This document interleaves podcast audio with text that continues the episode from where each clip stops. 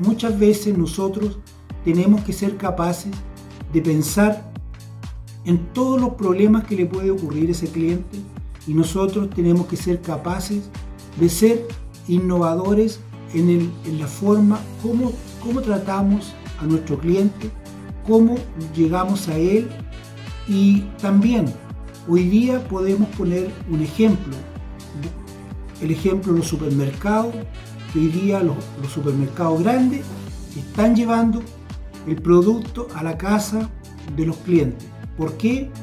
Producto de lo mismo que está pasando hoy día, producto de esta pandemia. Entonces, ¿qué ocurre? Los supermercados se están replanteando y están llevando los productos a las casas y se demoran 24 horas en llegar. Entonces, tienen un ejemplo claro de cómo podemos hacerlo para que nuestro cliente se sienta conforme.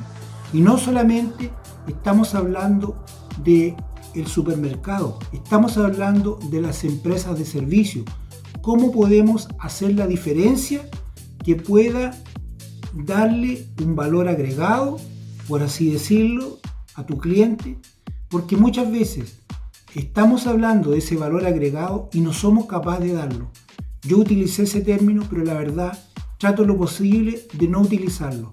¿Por qué? Porque muchas veces el cliente lo que necesita de ti, que tú finalmente logres estar pensando como está pensando él, aunque uno no lo crea, puede decir o puede sonar hasta que muchas veces no podríamos hacer eso, pero finalmente fíjate que si logras ser cordial, si logras ser un aliado a tu cliente, sí, sí podrás ponerte en su lugar porque tú ya vas a conocer al cliente, tú vas a saber para dónde vas y él, él puede que comparta también alguna información, información tan importante como decirte, esto hoy día se está moviendo así y tú empiezas a pensar cómo puedes hacer que tu servicio sea mejor, tú puedes hacer que tu servicio finalmente logre diferenciarse